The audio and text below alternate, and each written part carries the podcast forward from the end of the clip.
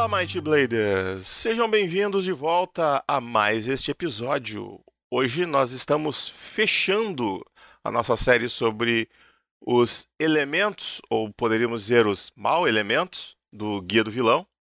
E hoje nós vamos tratar do restolho, aquele pessoal que ficou pro final. O, o, a raspa do tacho.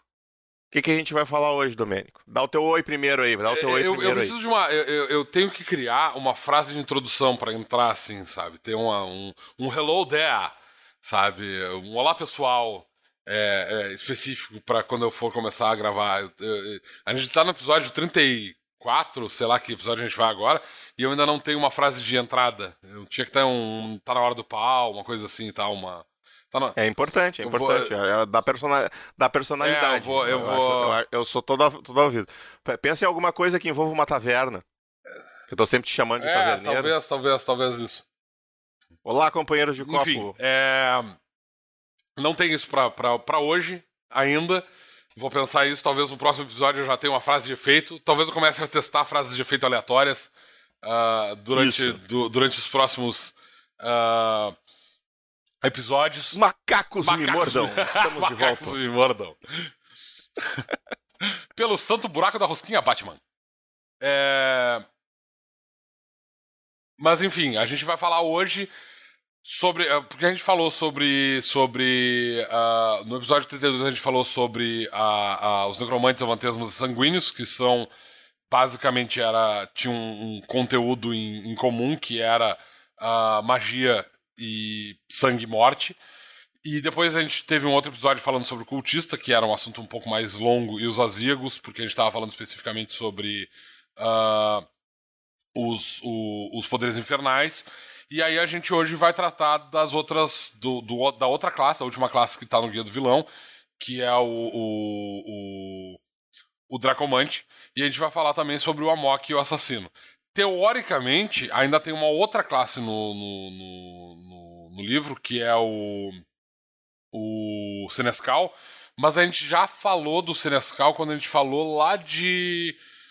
do guia de Might. do, do, do, do guia de Tebrim. Então a gente. Quando ele estava é, lá ainda, a gente falou então, dele. Apesar dele ter vindo pra cá, a gente não vai falar dele dessa vez, porque a gente já falou sobre ele e, na verdade, apesar de ter e... havido uma certa revisão de regras e tal, foi muito pouca coisa, então não tem por que falar dele mais uma vez. E muito provavelmente a gente vai voltar a falar do Guia de Tebrim agora que nós temos um livro novo, porque ele tem algumas coisas extras, né? Então, de repente a gente retoca, retoma alguma coisa, alguma possível modificação que ele tenha sofrido, mas eu acho que ele tá igual. Não, ele, né? ele, ele, a gente fez. A, a, ele, assim, em termos de estrutura, ele tá exatamente igual. Ele teve algumas alterações em habilidades que estavam. Uh, com errinhos. Que estavam estranhas e tal. E ele tinha algumas habilidades na lista dele que hum, não estavam escritas na versão original do Guia de Tebrim. E a gente removeu elas porque elas estavam lá e elas acabaram indo pro livro sem querer porque elas não estavam prontas e tal, elas eram só ideias. É, problemas de, de, de na, na, na, produção final do, do, do, do, livro. Mas é, ele não teve nenhuma alteração de descrição, ele não teve nenhuma alteração na estrutura das habilidades e tal, não tem por que voltar no, no, no. Então tá, vamos começar então pelo Dracomante, que é a classe, deixar os caminhos para Podemos, final. podemos. O, o, o, Dracomante a gente já falou nele anteriormente, quando a gente, a gente falou de religiões, em algum momento a gente falou dos Dracomantes, falou, mas hoje a gente vai dar aquela aprofundada e eu acho que é interessante dar um pouco do contexto do cenário, né? Porque o, o Dracomante ele é uma das classes, ao meu ver, mais uh, amarradas ao cenário de, de Dracon porque ele está especificamente atrelado à religião da Aurora, né? Mas não necessariamente, eu sei, mas a, a, maior concentração deles é lá. Ele, ele tem a ver com os dragões, afinal de contas. Mas uh, vamos lá, vamos falar do Dracomante. É, assim, ó, primeiro para dar contexto, o Dracomante originalmente ele era um caminho que foi publicado lá no. no... Fui eu que fiz ele, Dragon, numa Dragon Cave, eu não lembro qual é o número da Dragon Cave. Uh, é, eu... Acho que foi a terceira ou a segunda, foi uma das primeiras. Eu, eu justamente lá. ia mencionar isso, né? Foi o próprio Luciano que criou esse caminho originalmente. Uh, as habilidades que estavam nesse caminho, elas foram traduzidas para a terceira edição.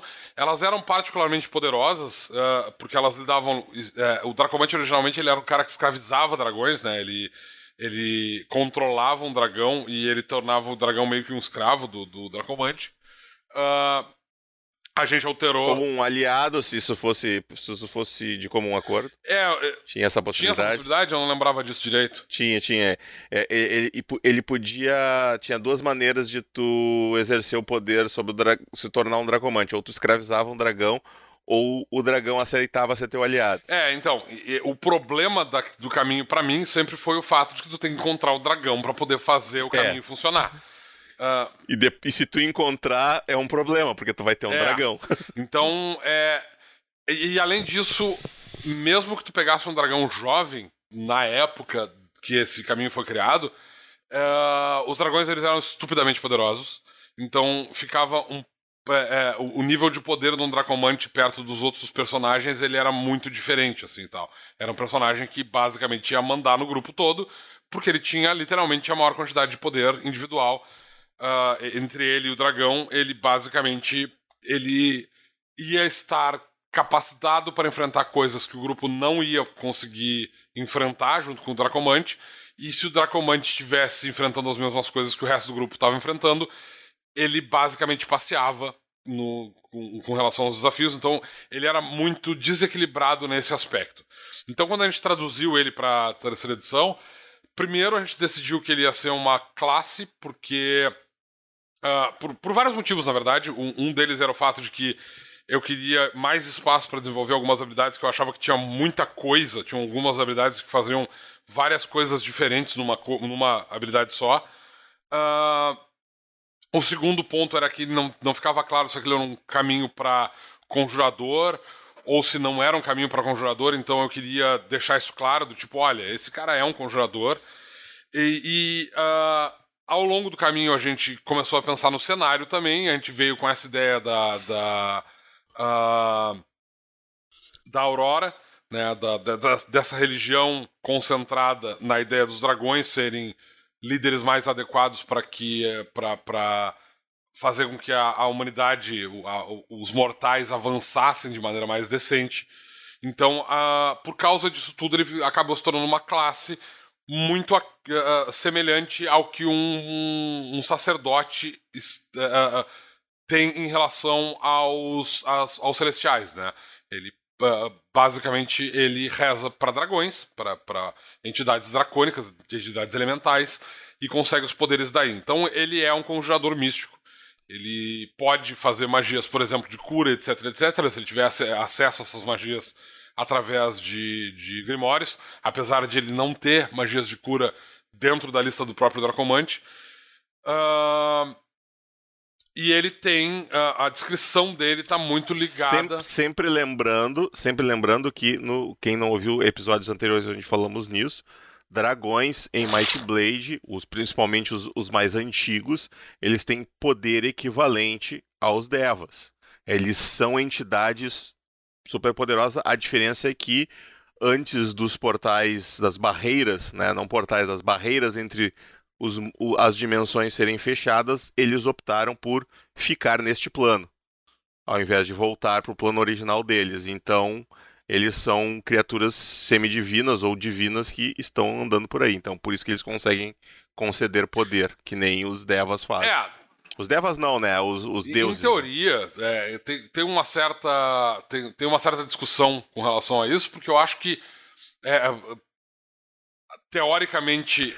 Essa é a visão da é, Aurora. A Aurora enxerga dessa maneira, mas é muito provável que, na verdade, tu tenha literalmente entidades elementais que estão.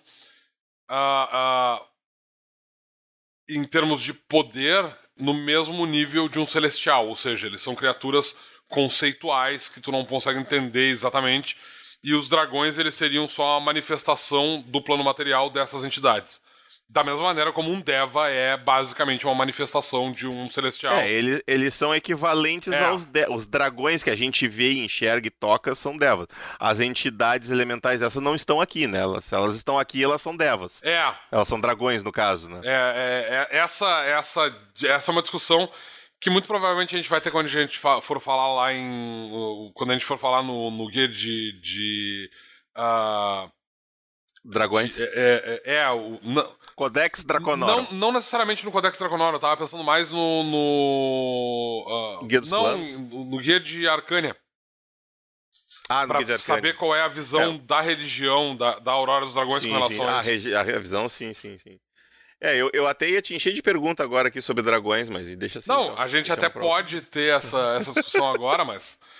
Ah, ah, eu ia perguntar assim: existem dragões com mais poder e com menos poder, Sim, certo? sim. Porque tem os dragões mais jovens. né? Mas a, a questão, assim, eu, eu, o, o- existem tipos diferentes de dragões do sentido, tipo assim, existem tipos diferentes de dragões ah, do fogo? Todos os dragões do fogo, ou todos os dragões do fogo são dragões de carne, osso e sangue. Ex- existe um dragão elemental feito de fogo e lava e coisa assim, ou todos os dra- quando eles se manifestam aqui, não importa o, o, o quão poderoso, o quão celestial esse dragão seja, ele vira um dragão de carne e osso. É, então, por causa das leis que regem os planos, quando um dragão ele vem pro plano material, ele vem numa forma que tem que conter o, o essencial para estar vivo. Ou seja, ele precisa de sangue, ele tem que ter circulação, ele tem que ter músculos para se mover, ele tem que ter um esqueleto para E essa lei é pós as barreiras ou antes das barreiras? Porque eu me pergunto assim, se antes do, do, do, do Deus, que eu não sei se eu posso dizer qual é, leva- ter levantado essas barreiras para impedir a, a, a guerra entre os celestiais e os infernais, quando ele levantou essas barreiras, se eles podiam vir aqui na sua forma verdadeira. Mas assim é, é, as barreiras elas foram criadas junto com os planos, então as, as leis que regem os planos elas passaram a existir como reflexo das barreiras existirem. Tu não tem como tirar uma Ah, coisa entendi. da outra e tal. Os dragões, alguns deles, principalmente os mais antigos e tal, é claro que existem dragões mais novos, mas existem alguns dragões que são tão antigos que eles existiam nesse, é, nesse período anterior à existência da estrutura dos planos. E eles tinham uma natureza que E- não é muito compreensível pra gente, porque eles existiam em uma. É, eu, eu ia começar a fazer outras perguntas aqui, mas é melhor a gente não entrar nessa seara. Vamos deixar isso para um outro, pra um outro cast. Senão a gente vai queimar a pauta aqui. Hoje a gente tá falando do- do- dos Dracomantes. É, a gente tá falando dos É Dracomantes. um não assunto bem interessante. Eu, eu, te- eu, eu- eu tenho muitas coisas que eu quero, que eu fico imaginando assim, se antes das barreiras, então, todos os planos estavam tudo junto, misturado e, e, e nessa época já tinha humanos? Não, não, não, não, não, tinha- não. não Pois é, essa, essa é, minha- é uma das minhas dúvidas. É, definitivamente não. Os humanos eles existem como reflexo do fato de que o plano material foi criado. Na verdade, o pla- a, a ideia é que o plano material ele tem um início muito semelhante ao nosso ah, plano, ao nosso universo. Ou seja, ele foi criado em um determinado momento e ele está em expansão infinita ainda. Então, tipo, o plano material ele é um plano que ele é infinito e ele está em expansão e ele é separado dessas outras dimensões, por assim dizer, por essas barreiras dimensionais que separam os planos de existência. Então, o universo ele começou em um determinado momento, e aí ele se expandiu, e aí tu teve a formação de planetas, e eventualmente tu teve o desenvolvimento de raças dentro de alguns desses planetas. Então, antes disso, o conceito de mortalidade não existia, o conceito de vida inteligente não existia. Ah, ah, as, as entidades que existiam nesse ah, universo anterior às barreiras interdimensionais eram entidades que estão além da nossa compreensão mortal porque elas são entidades conceituais. É, é- é- Então, assim, trocando em miúdos para digamos assim, simplificar, a gente pode dizer que os dragões que existem aí, eles ah, estão aí desde que o mundo existe. não, não. O nosso. Não, não, não. eu- eu- eu- desculpa, eu me expressei mal. O- esses primeiros dragões, vamos dizer assim, eles ficaram aqui nesse plano, mas antes disso, não tinha esse plano. Eles simplesmente estavam aqui. Ah, vamos levantar uma barreira. Vocês vão ficar do lado de cá ou do lado de lá? Do lado de cá. Então, beleza, levantei. É, é, eles não. é, a, a- minha dúvida é assim. Eles não, vi, eles não vêm pra cá que nem os Devas. Não, é, é assim, ó.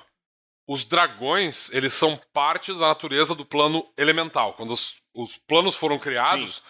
os dragões, enquanto conceito de dragão, eles foram criados dentro do plano elemental. Eles não estavam no plano material, eles não estavam em nenhum outro plano. Uhum. Então eles, eles existiam lá como uma forma de vida específica dos planos elementais, que são bem diferentes do, da, das formas de vida do plano sim, material. Sim, sim. Então, uh, inclusive, no começo dessa. Uh, quando, quando essas barreiras começaram a ser erigidas, os próprios dragões nem existiam ainda enquanto dragões, eles eram outra forma. O que acontece é que eventualmente eles começaram a explorar. Tá, eu, eu, eu entendi onde é que eu errei aqui. Agora eu, agora eu me dei conta, falou. A existência das barreiras, quando elas foram passaram a existir para separar os planos, para organizar as coisas, não ainda impedia os dragões e os deuses, devas, de entrarem e circularem entre os planos. Não, Ou é exatamente o contrário. Os planos, as barreiras, elas faziam exatamente isso. Elas absolutamente impediam. Então o dragão não existia porque não tinha como uma entidade elemental via o plano material num primeiro momento. Isso aconteceu posteriormente quando foi criado o Nexo. Quando o Nexo foi criado, quando os hum. primeiros exploradores das barreiras começaram ah, a tentar tá. atravessar, é, entender qual era a natureza que dividia os planos e a, e os, e a, a, a multidimensionalidade, né, os primeiros primordiais celestiais começaram a ficar é, é, é, curiosos tá. com relação a isso. Então, não, não, então eu tô certo. É, o, o, o essa, essa, a, a guerra que, que, que se deu e que fez com que essas barreiras fossem fechadas, né?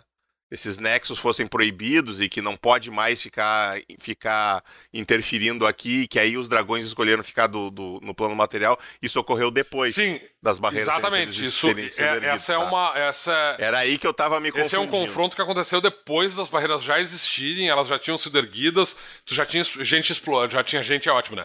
Tu já tinha celestiais, os primordiais, eles já estavam explorando as barreiras, tentando romper é, elas. É, então, dá pra dizer que não, não existiam barreiras, existiam bolhas. Aí os caras passavam de um lado pro outro, até que o, o, o Deus chegou lá e disse: Para com essa putaria aí. Vai ficar cada um no seu quadrado. E aí fechou tudo. É, não, tu, tu tá vendo isso exatamente ao contrário. Porque, tipo assim, as barreiras elas estavam lá e teoricamente elas não eram atravessáveis. Até que os celestiais, os primordiais, os, na verdade o Glicon especificamente, ele foi lá e disse: Cara, assim, ó, eu sei que tem outras dimensões e eu quero ver essas dimensões eu quero ter o direito de atravessar. E aí, por causa disso, teve que se criar uma maneira de tu poder atravessar de uma ah, dimensão para outra. E nesse momento o Nexo foi criado para permitir que houvesse uma circulação entre um, uma, uma dimensão e outra, um plano e outro. E aí, quando isso aconteceu, os primeiros dragões começaram a explorar o Nexo especificamente, e eles começaram a criar e, e, sim, foram os dragões que criaram os primeiros portais entre dimensões. Eles começaram a criar esses pequenos portais, eles começaram a construir uma estrutura que permitia que eles atravessassem os portais de um lado para o outro. Quando isso aconteceu, isso levou a uma guerra que eventualmente fez com que o, uh, os portais fossem fechados e tal, mas isso. Quando, quando, essa, quando essa guerra do, do, do interdimensional aconteceu, as dimensões, obviamente, elas já estavam lá. Mas a criação dessas dimensões, dessas barreiras interdimensionais, ela é bem anterior a tudo isso e tal. Ela aconteceu num tempo tá. anterior ao Vamos tempo. Vamos deixar Vamos deixar essa discussão para é, então, o cast sobre isso, porque a gente está falando há muito tempo. A gente, a gente entrou numa discussão, de uma discussão teogônica aqui eu, bizarra. Eu, eu, tô, eu, tô, eu tô, inclusive, eu tô muito tentado a cortar esse pedaço para a gente não perder esse, esse papo no, no cast sobre isso, porque tem bastante coisa. Não, mas cara, isso. esse assunto é muito, esse assunto se estica. A gente pode falar sobre ele. Sim. Uh... Não, vamos falar, vamos falar mais sobre ele. Vamos deixar isso aqui como um aperitivo. É, pode ser. Voltando pro Dracomante, voltando pro Dracomante. Então, a, tu tem as barreiras, tu tem as dimensões e teoricamente tu tem essas grandes entidades que são, digamos assim, a essência de cada um dos planos. Então tu tem essas entidades que são a essência do plano uh, elemental, tu tem as entidades que são a essência do plano uh, uh, celestial, celestial, tu tem as entidades que são a essência do plano infernal. infernal. E essas entidades elas são, são tão poderosas que elas permitem que a influência delas pode chegar em outros planos através da. Uh, beatificação, ou seja, tu te dedica a, a, a fazer o que essas entidades consideram como sendo o mais adequado para a realidade, para a realidade como um todo, e por causa disso, por causa dessa tua. É, como é que seria o nome disso? É, essa. É... Dogma? É, não, mas eu tô procurando um termo. Só pra te sacanear, tá? foi pra te é, sacanear. tem, tem um termo muito específico para. Eu tô procurando um termo bem específico. Doutrina. Não, não, não. É, é, é, vibração, tu tem uma, uma sintonia. Porque esses mortais têm uma sintonia com essa. com esse objetivo dessas entidades específicas, eles conseguem uh, produzir efeitos sobrenaturais através do uso de magias que são enviados, digamos assim, que são drenados dessas essências primordiais. Essas essências elas são absolutamente infinitas, então drenar essa energia não significa que está causando algum tipo de dano a, a, a, essa essência. Então, tipo assim, produzir um efeito, produzir uma magia, um, uma magia de voo, por exemplo, que consome mana, tu está tirando energia, tu está uh, manifestando uma parte da energia de um celestial, isso não significa que tu está tirando o poder daquele celestial, porque o celestial, teoricamente, ele tem poder infinito. Né? Então não faz diferença quanto tu tire dele, ele sempre vai ter mais. A mesma coisa acontece com o Dracomante. O Dracomante, ele. Uh, o que ele faz é. Ele uh, consegue. É, canalizar as energias dessas entidades do plano elemental, da mesma maneira que um, que um sacerdote consegue fazer isso com as energias do plano celestial. Então é basicamente isso que é um dracomante. Tá? Só que as energias elementais e as energias celestiais elas têm naturezas completamente diferentes.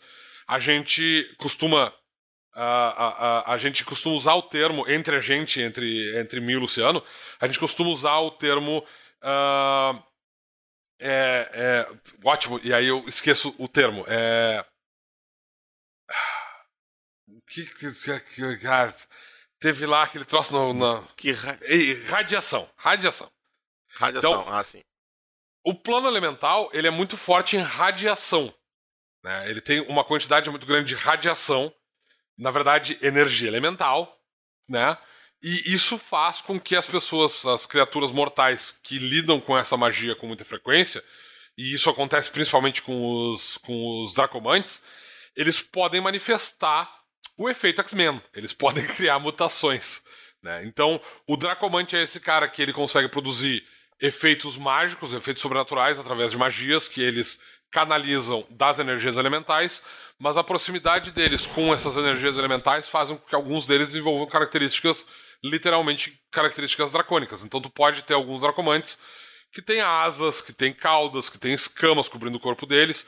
Eles vão se aproximando de um de um de um dragano em aparência. Enquanto outros não. Outros eles são mais cuidadosos com essa canalização, canalizam com menos frequência ou canalizam de maneira mais eficiente, talvez, menos uh, uh, mais preocupados com, com o seu bem-estar ou enfim com a com a, a com manter essas energias sob controle e eles não apresentam nenhuma manifestação uh, externa de serem Dracomantes. Eles são, para todos, os, uh, uh, uh todos os efeitos, indistinguíveis de um mortal comum. Então, se tu é um humano, tu pode ser um. Se tu é um Dracomante humano, tu pode ser um humano completamente indistinguível de um outro humano, mas tu é um Dracomante, produz efeitos dracomânticos e tal ou tu pode ser um humano dracomante que tem várias características semelhantes a um dragano, porque a utilização dessas magias elementais fez com que tu desenvolvesse uma série de mutações. Então tu agora tem asas, cauda, chifres e escamas e tal, e parece uma porra de um, de um dragano com, com pele verde e. Enfim, tu pode meio que te passar por um dragano. De fato, por causa disso, Uh, Acredita-se que os primeiros draganos que existem em, em Arcânia, né, uh, ao invés de terem sido criados uh, através de experiências, como aconteceu com os draganos ofidianos, que foram literalmente criados através de experiências com sangue dracônico, sangue de, de, dragões lá em Arcânia, lá em Ophidian, o que fez com que eles criassem artificialmente uma raça de criaturas para servir eles, que eram os draganos ofidianos, o dragano uh, arcanita já existia nessa época e ninguém sabe muito bem a origem. Mas por causa dessas manifestações de características draganas nos Dracomantes, se acredita que o que aconteceu foi basicamente, olha, Dracomantes eles começaram a desenvolver essas mutações, eles tiveram filhos e esses filhos começaram a nascer com essas características draganas, então uh, a raça vem daí. Né? Apesar disso não ser muito bem. Uh, uh, isso não explicar muito bem a origem da, da raça dragana, porque não se tem notícia de um dracomante de uma raça diferente de dragano que tenha tido um filho dragano. Teoricamente, se fosse essa a origem da raça, eventualmente tu teria alguns draganos nascendo de um uh, dracomante hum, humano que tem uma série de mutações e aí ele vai lá e ele uh, uh, fica grávido, né? Ou engravida uma, uma, uma outra humana e essa humana, é, é, eventualmente essa criança que nasce seria um dragano, mas isso nunca aconteceu. Exceto quando tu tem um nascimento de um dracomante ou de um filho de um dracomante em um nexo dracônico. O que explicaria a questão toda, porque criaturas nascidas em nexos dracônicos nascem com características dracônicas. E por causa disso, muito provavelmente o que aconteceu para criar os primeiros draganos arcanitas é uh, dracomantes foram até esses nexos dracônicos para estudar esses lugares ou para, uh, enfim, orar e, e se. Fazer um surubão. Exato. E por causa disso, dentro desses. As crianças que nasceram desses nexos dracônicos foram os primeiros draganos que existiram. Então, o Dracomante é meio que a origem da existência dos draganos arcanitas. Que, apesar de serem exatamente iguais em termos é, ou Mecânicos. praticamente iguais, né? Porque eles são bem diferentes entre si, mas eles terem características semelhantes aos uh, draganos uh, ofidianos, eles têm uma origem completamente diversa. Eles não foram criados artificialmente, eles foram criados através dessa adoração é. dos dracomantes. É, é, é, aquela coisa, é o mesmo bolo feito com, com ingredientes diferentes que chegou no É, exatamente. Resultado. Um usou manteiga, o outro usou margarina, mas no final deu na mesma. Então, uh, o, o, os draganos. E, e, isso é importante, na verdade, antes de, de haver uma religião fundamentada dentro de Arcânia, que tinha a Aurora dos Dragões como sua, seu, sua referência, né, como, como ponto de adoração. Já existiam Dracomantes dentro de Arcânia, e enfim, tem Dracomantes ao redor de Dracon que não estão ligados à Aurora dos Dragões, porque tu tem gente que adora os dragões, que tem essa, essa reverência com relação aos dragões, ou não necessariamente aos dragões, mas. Imagina que legal um, um, uma comunidade goblin que existe ao redor de um dragão adormecido que adora aquele dragão e começa a ter goblins dracomantes. É, que o divertido. nome é Draglins e eles estão eles estão no guia de. É. de uh... Era pra ser surpresa, Era? tô brincando, tô brincando. Tô é, brincando. enfim, eles estão lá. É... Tá, mas os Draglins são os goblins que nascem no nexo dracônico, né? É, tecnicamente sim, mas. Ah, eu tô, eu, eu tô imaginando só goblins dracomantes então, no momento em teoria, essa é a origem da raça, mas isso não significa que tu não ah, pode sim. ter um bando deles que são dracomantes. Né? Sim, Draglins Dracomantes aí é sacanagem. E, e, de fato, tu vai, a gente vai apresentar eventualmente algumas outras comunidades que são Dracomantes que não estão ligadas à Aurora dos Dragões. A gente tem o, o, o objetivo de apresentar é, é, variações da crença nas divindades dracônicas que assumem outras características que não a dracomancia, especificamente. Mas enfim. É, eu vou, eu vou, tem chance de ter um dogma aí? Não, sem chance de dogma. dogma é uma coisa celestial. Ah, então tá. É, dogma é uma coisa celestial, os dracomantes. O, o tipo. Te, é, é, é, o ideal é que a gente mantenha essas coisas, tipo assim, tu, tu adora demônio, tu é um cultista. Pacto. Tu, é, tu tem um pacto. Tu adora uh, celestiais, tu é um sacerdote, tem um tu tem um dogma. Tu é. Tu adora dragões e criaturas uh, elementais, tu é um dracomante e tu tem um. Como é que é o nome do. do... Não é um dogma, Sintonia. mas o, o. Sintonia, sintonia. tem uma sintonia dracônica. Para manter as coisas organizadas, porque senão vira bagunça. Isso. Já tá bagunçado, então, Importante. né? Dá pra, dá pra piorar. Sempre dá pra piorar. Eu só acho sacanagem com os Dracomantes que o. o, o, o, o, o como é que é? O, o sacerdote. Ele, ele tem o dogma dele numa lista separada. Ele escolhe a habilidade dogma lá, que ocupa só um espaço na lista dele. Mas o, Dra o Dracomante não. As, as sintonias estão todas lá ocupando espaço. Tá, mas. Podia ter uma lista de sintonias separadas, assim, e aí ter mais habilidades. Ah, mas, cara, assim, ó, é que. Ne, é, então, aí tu tem uma questão da natureza dos dragões, porque a gente tem. A gente tá trabalhando agora especificamente com três dragões, né? A gente tem o dragão uh, verde, vermelho e o branco, que são os dragões do fogo, o dragão do gelo e o dragão do relâmpago. Então tu tem esses três dragões e teoricamente um dracomante ele tem que se sintonizar a um desses três. O que não significa que quando a gente escrever lá o Codex Draconorum, a gente não vai ter uma lista ampliada de tipos de dragão, na verdade. Ah, né? fico feliz. A gente, feliz a gente tem o dragão negro, por exemplo, então, não te... apareceu ainda, que é um dragão que está no, no Monstrum Codex. Teremos um, uma sintonia do, do, com, com o dragão da água? E teremos um dragão elemental da água? Eu, eu acho que a gente vai ter. Tecnicamente, o dragão do gelo pode ser um dragão, mas enfim, é, eu acho que a gente vai ter dragões. Uh, uh, outros quando a gente for pro Codex Draconorum e a gente criar outros tipos de dragões, porque uh, te, a gente tem até um. Como é que chama aquele troço que, que tu fez lá de, de é, organograma falando das. das dos elementos? Dos, é, dos dragões e tal. Tipo, a gente tem uma, uma, ah, uma sim, estrutura sim, sim. de um dragão com outro dragão, faz que dragão e tal, e como é que os dragões, eles. Qual é a origem dos dragões diferentes e tal. Então a gente tem uma série de dragões além desses três dragões uh, elementais, né?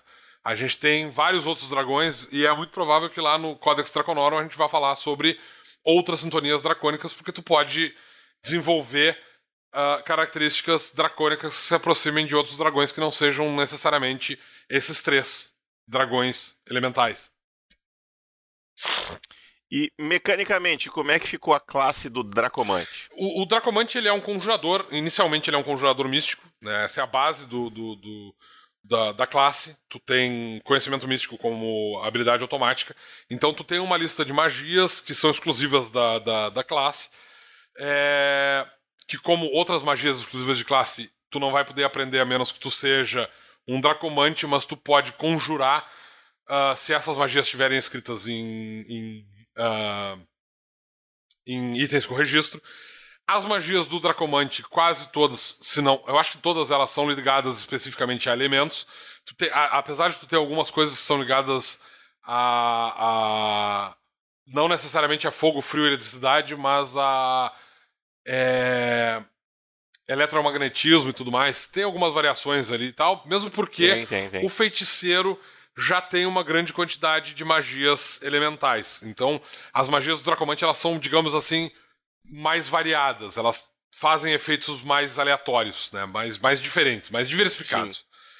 Além disso, além de, de, uma lista de magias especificamente, o Dracomante ele tem uma lista de outras habilidades diferentes do, do, do, dos outros conjuradores, porque, como eu disse, tu pode ter uh, essas características dracônicas que tu desenvolve à medida que tu vai tendo contato com essas energias elementais. Então tu tem uma série de habilidades como desenvolvimento de asas, cauda, escamas, que são habilidades que tu pode pegar uh, como habilidades da classe né, e ir se aproximando de um personagem mais dragano, digamos assim. Né.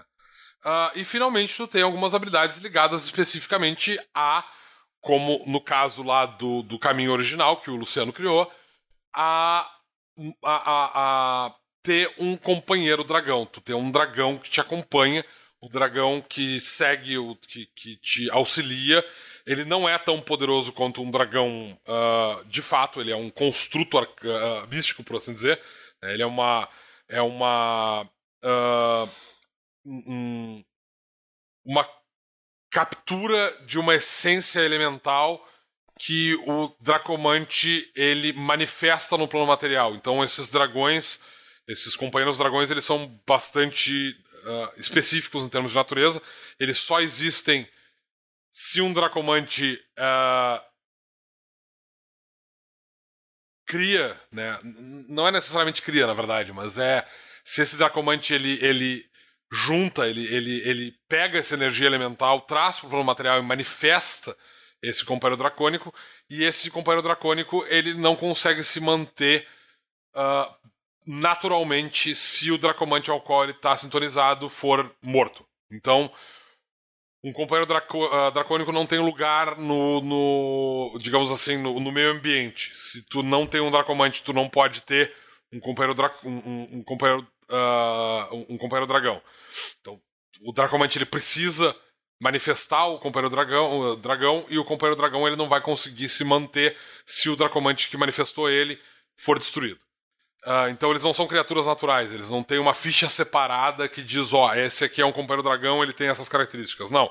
Ele é um construto que o, o, o próprio Dracomante, quando ele. Uh, se ele decide ter um companheiro dragão, ele vai ter que literalmente fazer a ficha dessa criatura separadamente. Ela tem uma série de diretrizes que vai estar no. que estão no guia do, do vilão, para criação. Tá na classe é, ali. Mas uh, ela não é, não é uma Wyvern ou um, um, um Canidraco, uma outra criatura semelhante a uma criatura dracônica. Ele é uma entidade separada que segue regras específicas e que. E, e é importante que para começar no começo o, o, o Dracomante para fazer isso a primeira coisa que ele tem é ir até um dragão que seja da sua sintonia, né?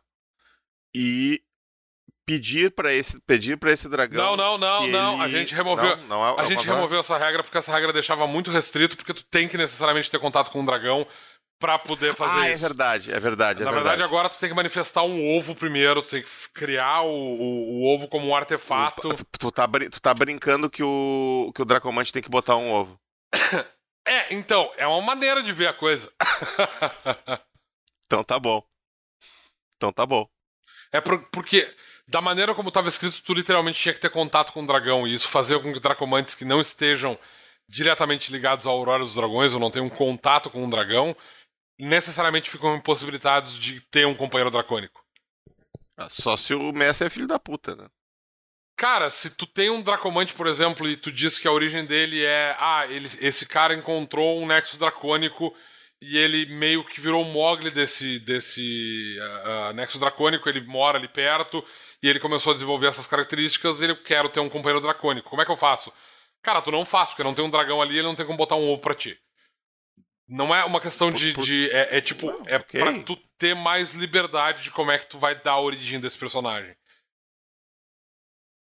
Um dragão passou ali, sentiu a tua presença, te, te entregou um ovo. Pronto, resolvido.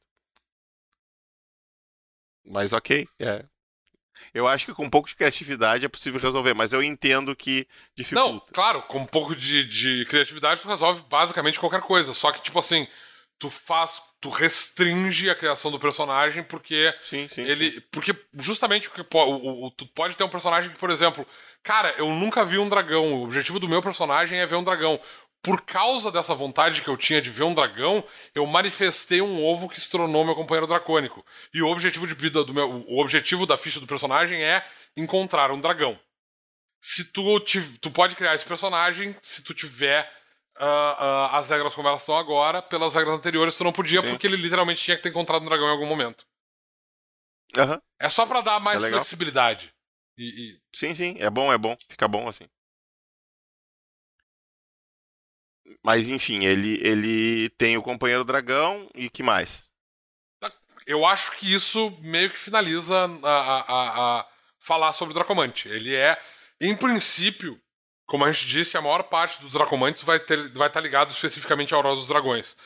O que não significa que tu não pode ter origens diferentes, tu pode ter Dracomantes em outras regiões de Dracon. Só não em Tebrim, tá? Porque se tu jogar com Dracomante em Tebrim, é, tu vai morrer. Se tu jogar em, com Dracomante em Tebrim, tu tá literalmente. É a mesma coisa que jogar com um Dragano em Tebrim. Tu tá pedindo para ser inchado na rua. Uh, mas em outros lugares, né? Te tecnicamente, tu pode fazer um Dragano, por exemplo, em Tebrim, e esse personagem, ele, se, ele, ele literalmente pode se passar por um feiticeiro. Porque ele pode não ter características dracônicas, ele pode não ter um companheiro dragão, ele tem magias elementais e ele usa essas magias elementais e diz que é um feiticeiro. É... E, e, antes dele pegar as características dracônicas, ele passa a seguir o caminho do ilusionista para poder esconder as é, características tipo dracônicas isso. quando ele pegar dá, ela. Dá pra fazer isso também. Então, tu pode ter um Dracomante se tu for um pouco criativo dentro de Tebrim, mas é, vai exigir um, uma certa quantidade de, de planejamento, né? Uh, mas existem Dracomantes em outros lugares. Tá? A maior parte dos, dra dos Dracomantes está ligado à, à Aurora dos Dragões, que é a religião de Arcane, e segue essa religião. Uh, a religião em si não foi muito bem explorada no Guia do Vilão, porque justamente o Dracomante ele existe em outras áreas. A gente vai explorar mais a, a Aurora dos Dragões quando a gente falar de Arcane especificamente. Tá? Então a gente não quis entrar em muitos detalhes sobre a religião especificamente da Aurora dos Dragões no, uh, no Guia do Vilão. A gente vai deixar isso pro Guia de Arcânia.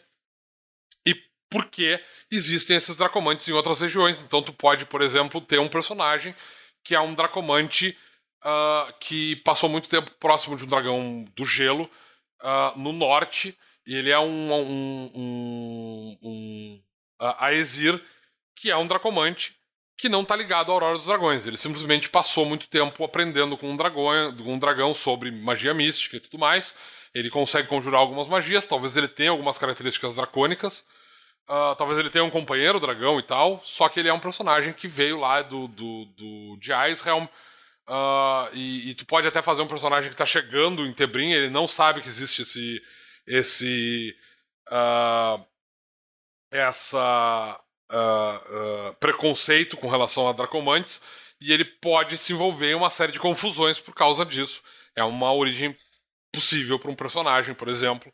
Uh, tu pode ter um personagem que. Tu pode enfrentar um Dracomante que vem das Terras Secas, que é um, um, um orc, ou até uma tribo de orcs inteira que. que uh, uh, Cultua um dragão. Não necessariamente um dragão, mas ele pode ter, ter, ter se desenvolvido ao redor de um nexo dracônico, e por causa disso eles têm características. Eles são dracomantes, alguns deles são dracomantes, ao invés de serem xamãs ou druidas, tu tem dracomantes entre eles, alguns deles com características dracônicas, e alguns deles podem ter, inclusive, companheiros dragões e tal, e podem ter características de dragões. Então tu tem a, a, os, os dracomantes, eles podem vir de vários lugares diferentes, tá? Tu pode ter, talvez um, um grupo de, de anões em Stord que encontrou um nexo dracônico dentro das galerias subterrâneas e enquanto estava investigando uh, teve contato com essas energias e tal e, e desenvolveu uh, características dracônicas e começou a estudar o assunto e acabou se tornando uh, um, pode ter um personagem desse grupo que se tornou um dracomante então tu tem algumas origens possíveis para dracomantes fora de, de. Pode ser um dragano dracomante de Ophidian que, que recebeu, que pediu aos dragões por poder para se libertar da escravidão das Também nagas. Também é uma outra possibilidade. E aí ele chega, ele chega em, em Tebrim e cagam ele a pau porque ele é um. É um, um necromante. É um dragano e, dracomante, e um, é dragomante. um dracomante. É, é, é. A vida não é fácil, a vida não é fácil. É, a vida desse cara vai ser bem complexa. Mas ainda assim vai ser melhor do que em ofício. Fato. Mas, uh, uh, então tu tem algumas possibilidades de criação de personagens com o material que tá no Guia do Vilão. Mas, em geral, os Dracomantes que vão ser encontrados, eles vão ser antagonistas. Eles vão ser esse Dracomante dragano que veio de Ophidien. Ophidien chegou em Tebrim, foi escorraçado e agora ele quer vingança contra o reino. Ele vai ser essa tribo de orcs que entrou em contato com o Nexus Dracônico e agora tá atacando uh, Stord ou tá atacando através das terras venenosas e tal, e os personagens têm que lidar com eles. Ele vai ser esse, uh, esse culto de Aesiris uh, que lida que, que, é liderado por um, por um dragão lá de Icehelm e que envia esses piratas uh, dracomantes para a costa de Tebrim que está atacando, uh, que está agindo como piratas na costa de, de Tebrim. Em geral, uh, tu vai ter os, dra os dracomantes, ou claro, tu vai ter os dracomantes da Aurora dos Dragões que vão atacar Tebrim nas fronteiras, na fronteira sul do, do, do, reino. Em geral, os dracomantes eles vão ser encontrados como antagonistas, apesar de tu ter como criar um personagem que seja uh, que não seja um, um, um, vilão, em geral, eles vão ser vilões dentro das campanhas. Tu vai ter que lidar com o Dracomante como. Mais ou menos como tu lida com um cultista. Do tipo, olha, tem um Nexus Dracônico aqui, a gente tem que dar um jeito nessa coisa porque ela tá produzindo Dracomantes e Dracomantes são do mal. É, é, é, em geral, é como tu vai ter que lidar com Dracomantes, não vai ser como, como aliados, nem como personagens. Eles... É, é mais comum tu encontrar um, um, necromante como aliado do que um é, dracomante. em, em geral, sim. Mesmo porque tem esse preconceito com relação aos dracomantes, né? Que Uh, apesar de existir com relação a levantar mortos, no caso dos necromantes, necromantes que não necessariamente levantam os mortos não são necessariamente mal vistos em Tebrim. Então tu tem necromantes, com, tu, tu encontra necromantes com certa frequência dentro do reino. Dracomantes, por outro lado, são uma visão muito rara e, em geral, eles não são bem vistos no reino de qualquer maneira. Inclusive, falamos sobre isso no episódio 32, quando a gente falou dos necromantes. Exato.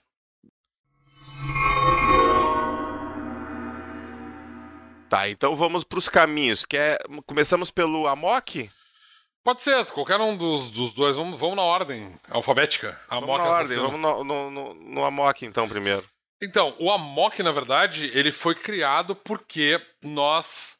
A gente fala sobre essa, essa história várias vezes e tal. Eh, eh, originalmente, na versão 2.0, 2.5 do sistema, existiu um bárbaro como classe, que era aquele mesmo bárbaro que tem lá no D&D, que foi de onde o Thiago tirou a ideia, que é esse personagem que usa a fúria como base para uh, ah, explodir coisas. Né? A gente eventualmente decidiu que barbarismo não era um caminho, uma, uma, uma, classe, ela não fazia sentido, porque é um traço cultural. A gente já falou sobre isso várias vezes aqui. Uh, e por causa disso a gente extinguiu o, a classe bárbaro e as habilidades exclusivas do Bárbaro foram colocadas lá no Aesir e a gente criou uma raça nova, porque, como a gente disse, isso é uma característica cultural. Porém, ao longo dos anos, desde que a gente tomou essa decisão, vários jogadores nos perguntaram: tá, mas e se eu quiser fazer um personagem que usa Fúria? Fúria tá no, no guia básico como uma habilidade que tu pode pegar, qualquer personagem pode ser um furioso, Tu pode ser um guerreiro furioso, tu pode ser um ladino furioso, tu pode ser um mago furioso, se tu quiser, porque Fúria tá no. Fúria de Batalha existe como uma habilidade básica no. Uh, uma habilidade geral que qualquer personagem pode pegar no guia básico da terceira edição. No entanto, a gente queria ter um caminho que permitisse que o personagem tivesse essa uh, tivesse acesso a habilidades de fúria para virar um personagem realmente furioso, um personagem que usa a fúria em combate. Inclusive, a gente chegou a pensar no nome Furioso para esse caminho no primeiro momento, mas eu gosto muito do, do, do termo Amok.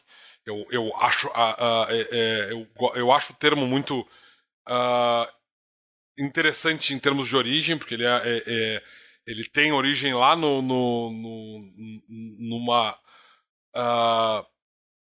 numa. Como é que é o nome disso? Desestabilidade mental que acontece em alguns povos do Oriente, especificamente, é, se não me engano, é, é, é, o termo tem origem no vietnamita, mas não tenho certeza absoluta. Uh, em que as pessoas literalmente entram em berserker, entram em amo uh, num estado de amok e elas atacam outras pessoas e tudo mais. Eu sempre achei esse termo muito interessante.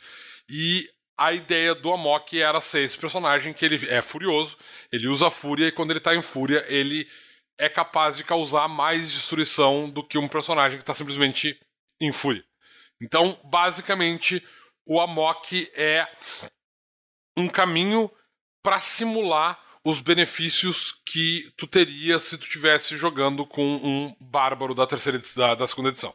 Essa é a ideia. Do tipo, eu quero um personagem que fica furioso e ele recebe muitos benefícios quando ele tá furioso e, e a fúria dele é muito foda. Só que eu não quero necessariamente jogar com a Aesir.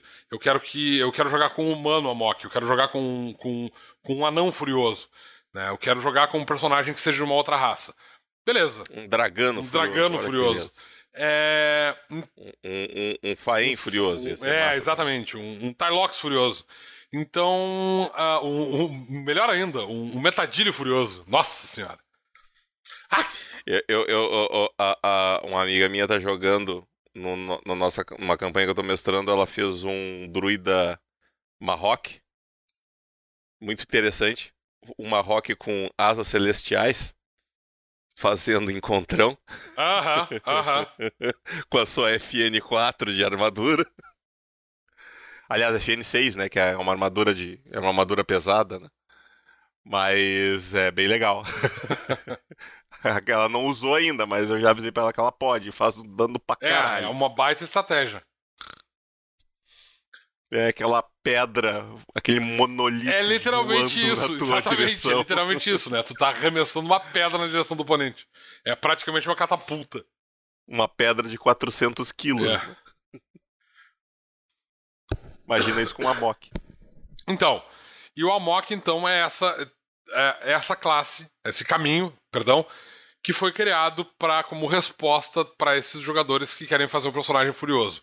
Ele tá no Guia do Vilão porque, é, é, como, a gente, como eu disse, ele vem dessa ideia do personagem ele entrar em fúria, ele meio que perdeu o controle. Então, em geral, esses personagens eles vão ser perigosos não só uh, ah, para uh, ah, os inimigos, mas eventualmente para os próprios aliados.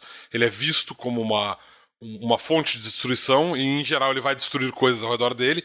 E ele é mais comum em comunidades mais tribais, mais bárbaras, né? Então, literalmente, orcs uh, costumam ser amoks, os orcs das terras secas, os orcs de Arcânia, uh, alguns astérios às vezes seguem esse esse caminho também. Então, alguns astérios parbânimas, também alguns astérios arcanitas. É, ele não deixa de ser. Ele, ele também é comum entre os Aesiris, porque já tem uma, uma certa. É, é, como é, é propensão à fúria, de toda forma. Mas uh, as raças que têm mais. Uh, que geralmente vão se tornar vão desenvolver uma cultura com Amox uh, junto com eles, são essas culturas mais primitivas. É centauros, orcs. Então é mais comum, é mais comum não, mas é muito provável que tu vai encontrar Amox como antagonistas ao longo das campanhas. É claro que é, é, esse caminho serve para personagens uh, jogadores. Ele está perfeitamente balanceado para isso. E ao contrário do, do Dragano e do Necromante e tudo mais, e do próprio Avantesma, por exemplo, ou do Sanguíneo, Azigo, os outros caminhos, o Amok provavelmente é o caminho menos vilanesco do Guia do Vilão. Ele é esse caminho do cara que é furioso, é uma força de destruição, o que não é necessariamente uma. Não é o que tu espera ver num paladino ou num personagem, num, num sacerdote, por exemplo mas ele é. Uh, e, portanto, ele não é exatamente uma, um caminho que tu vai ver uh, ligado à civilização, especificamente, né? Mas uh, ele não é necessariamente um caminho vilanesco.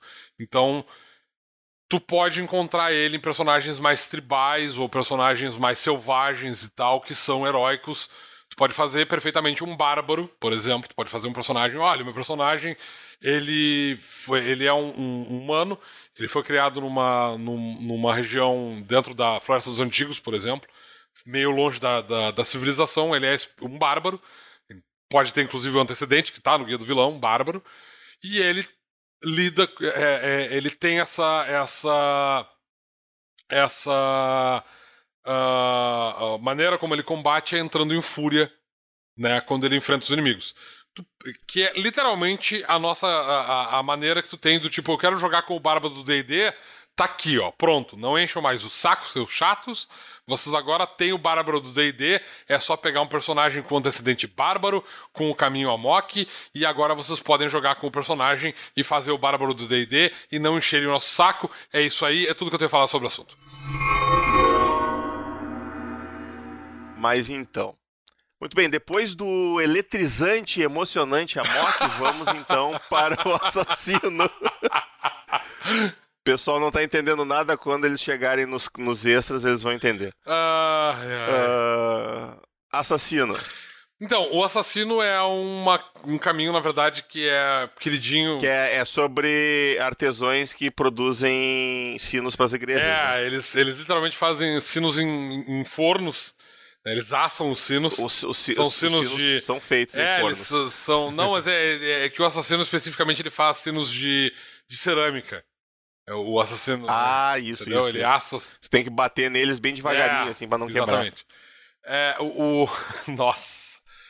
É, Muito ruim. O assassino é uma, uma, um caminho que, na verdade. Só, só, só deixa, eu, deixa eu fazer mais um comentário Ai, idiota uma, uma amiga minha que é um gato preto e um, um, gra, um, um gato branco, para dar o nome de Sauron e Saurof.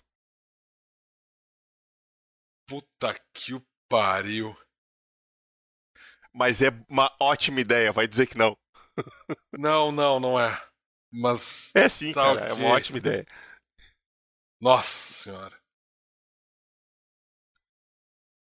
Mas vamos lá, assassino. Então, o assassino, na verdade, ele é uma revisão de um caminho que já existia na segunda edição, na terceira edição. Porque, na verdade, o assassino é um, um, um conceito que tá ligado ao Ladino, né? Esse personagem que causa dano, uh, isso, ataca pelas costas, corta a garganta, é, usa venenos, uh, é, é o famoso FDP. É, né? Então ele existe na, na segunda edição, ele já, já existia como caminho. A gente literalmente descartou todo o assassino que existia na segunda edição, porque ele era muito ruim. Uh, e a gente criou uh, uma, um caminho completamente novo para a terceira edição que basicamente usava, uh, explorava a, a, a, as, as características né, do, do, do, da revisão do sistema, né, pegar o oponente desprevenido, o personagem tá surpreso, invisibilidade, essas coisas todas, uh, para fazer uma classe mais eficiente em justamente atacar o oponente de surpresa e matar ele rapidamente. O assassino basicamente tem, obviamente, esse é o objetivo do, do personagem, né? É atacar um alvo desprevenido e eliminar ele o mais rápido possível. Então, o assassino ele é um personagem que ele causa uma quantidade de dano bastante considerável, é bastante eficiente em fazer isso. E, em geral, ele consegue eliminar uh, uh, oponentes, particularmente, claro, oponentes mais fracos, mas ele consegue inicialmente causar uma quantidade muito grande de dano, mas ele também pode se aproveitar de posicionamento tático dentro do cenário do, de um mapa para uh, ah, aproveitar flanqueamento, por exemplo, para conseguir atacar um personagem de maneira uh, inusitada e, de novo, conseguir aproveitar aberturas no, na, na, defesa desse, desse oponente, pegar ele desprevenido e de fazer muito dano. Né? Esse, é, o objetivo do assassino é esse: é, é ser o ladino especializado, ao invés de se especializar só em uh, se esconder e, e, e uh, mapear uma, uma dungeon, o assassino é esse cara que vai se esconder com o objetivo específico de conseguir. É, uh, pegar os oponentes desprevenidos e matar ele ra rapidamente, de preferência uh, uh, sem que esse personagem, sem que, sem que esse alvo consiga reagir. Né? Ele não é um personagem que tem defesas muito eficientes. Uh, ele não é um personagem que consegue lidar com combates de longa duração. As habilidades dele consomem bastante mana e mas elas são feitas para que tu consiga causar uma quantidade de dano considerável rapidamente e de maneira bem eficiente. O que né, é o que se espera de um bom assassino. Né? O objetivo era esse. E, e é uma, um caminho que vinha sendo pedido há muito tempo. Os jogadores gostam muito do assassino uh, como, como, um personagem, uh, uh, digamos assim, um anti-herói. Então, apesar de assassinos serem, obviamente, excelentes como antagonistas, eles também podem ser usados por personagens que querem fazer esse cara que causa o, o, o, bom e velho DPS do grupo, que é esse cara que causa muito dano rapidamente contra, contra uh, oponentes, particularmente oponentes no começo do combate, assim, então ele vai lá e resolve um problema rápido, ou quando ele tem que lidar com sentinelas e coisas do gênero, o assassino é muito eficiente nesse, nesse sentido. Né? Então ele funciona como um antagonista, como uh, não só um assassino que está caçando os jogadores, né? Uh, o grupo de aventureiros, jogadores não. Eu espero que não tenha nenhum assassino por aí caçando os jogadores. É... Um, um, assassino que está caçando os personagens, né? Foi contratado por um vilão para caçar os personagens, mas uh, uh, ou, ou, ou, ou, talvez até como uma guilda de assassinos com os quais os personagens têm que lidar. Então eles funcionam bem como antagonistas. Uh, ou talvez até mesmo como um assassino que os personagens estão tentando uh, descobrir qual é o próximo alvo desse assassino, né? Aquelas uh, campanhas de investigação clássica. Mas tu pode ter também um personagem dos jogadores que é um assassino, que é esse personagem que é especializado em lidar com sentinelas, entrar escondido em lugares e tal, e enfim, eliminar uh, oponentes rapidamente fazer. Não necessariamente dessa forma, mas pode ter um personagem que é especializado em tirar proveito de situações combativas e. Uh, uh, usar o, o, o, o, posicionamento de outros aliados para atacar pelas costas, pegar os alvos desprevenidos e eliminar eles mais rapidamente, né? Muito bem. E acho que isso conclui os nossos caminhos todos. O, o material agora do Guia do Vilão fica faltando só as doenças, que nós vamos falar, acredito que no próximo episódio. Eu, eu, eu não aí. sei se a gente vai falar diretamente sobre as doenças no próximo episódio, porque uh, uh, a gente tem. Uh, uma parte importante do Guia do Vilão era justamente as doenças. E ela tá lá porque ela era particularmente importante pro, pros, uh, pactos. pros pactos, né? Porque a gente tem um pacto especificamente, Pacto da Pestilência, que lida com isso. Uh, mas eu acho que a gente provavelmente vai deixar para falar de doenças mais adiante, quando a gente for falar lá do guia de sobrevivência e tudo mais, que vai, uhum. ter, uh, vai ter a ver com isso. É... A gente já falou um pouco sobre eu tô, isso. Eu tava só olhando a, as próximas pautas aqui, por isso. É, a gente já falou um pouco sobre doenças quando a gente falou do pacto do. do uh, da pestilência. A gente também falou sobre, sobre as doenças quando a gente falou sobre. Uh, sobre os ramelins. Então eu acho que a gente não vai ter uma pauta especificamente falando sobre doenças. Ou, ou, ou, talvez essa não seja uma pauta que a gente vai falar diretamente e só sobre isso, mesmo porque não é um assunto tão extenso assim. Né? É, exato. Eu também estava achando Meio, meio, meio que ia faltar assunto disso aqui. Uh, mas então, então, hoje, a princípio, concluímos o que a gente tinha para falar do Guia do Vilão.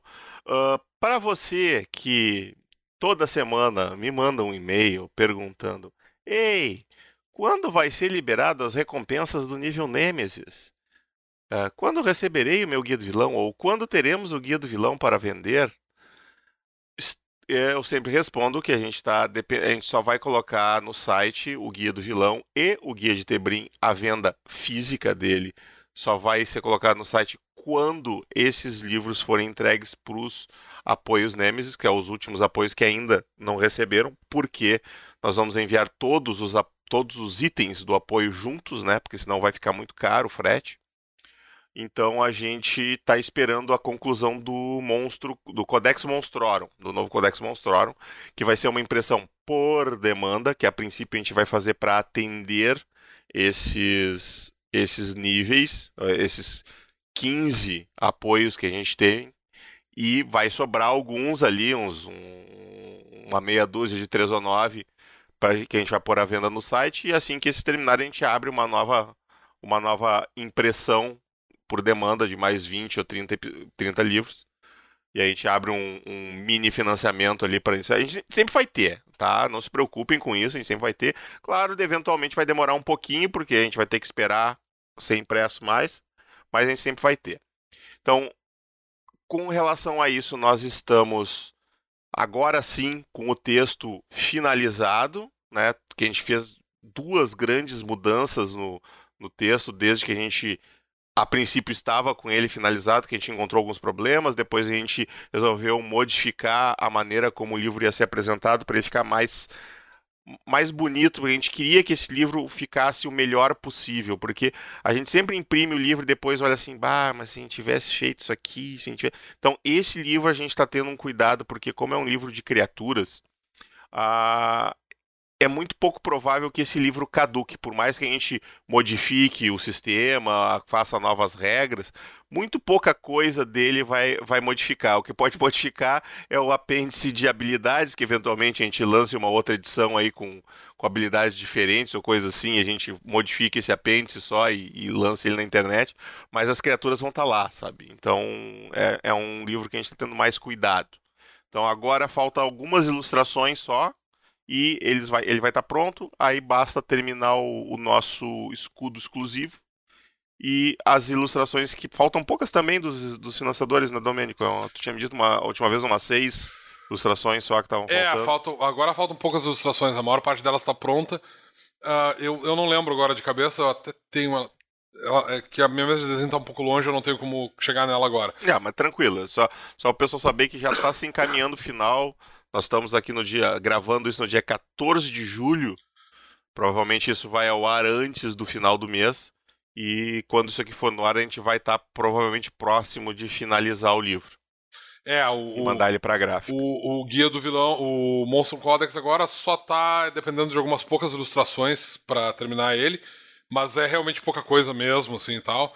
É que eu tive que, como eu tive que uh, fazer essas revisões de regra também e tudo mais, a gente teve que dar atenção para outras partes, uh, como o Luciano disse, né, para a parte visual do livro. A gente teve um certo trabalho com isso, eu tive que me afastar um pouco das ilustrações. Agora eu estou terminando as últimas ilustrações que faltam e o livro deve estar uh, uh, tá indo para gráfica ainda no final desse mês. Atrasado, sim, porque a gente queria ter lançado esse livro lá em fevereiro, não deu. É a vida, como a gente, é, como a gente sempre diz, não trabalhamos com datas, né? É. Mas uh, agora. A vida, essa vadia, tá sempre nos atrapalhando. Agora o livro realmente está no, no, no, no final. Na, na, no fi... Nos estertores. É, na, na, nos finalmente. Então tá. Então agora vamos para a Torre de Sarfion.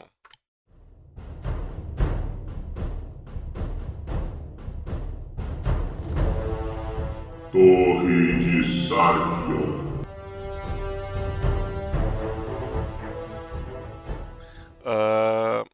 Tá, deixa eu pegar aqui. Eu quero começar. Quero começar essa Torre de Sarfion com uma dúvida que o que o Matheus Padovese mandou lá no e-mail, que é só o Matheus que manda e-mail, dúvidas por e-mail.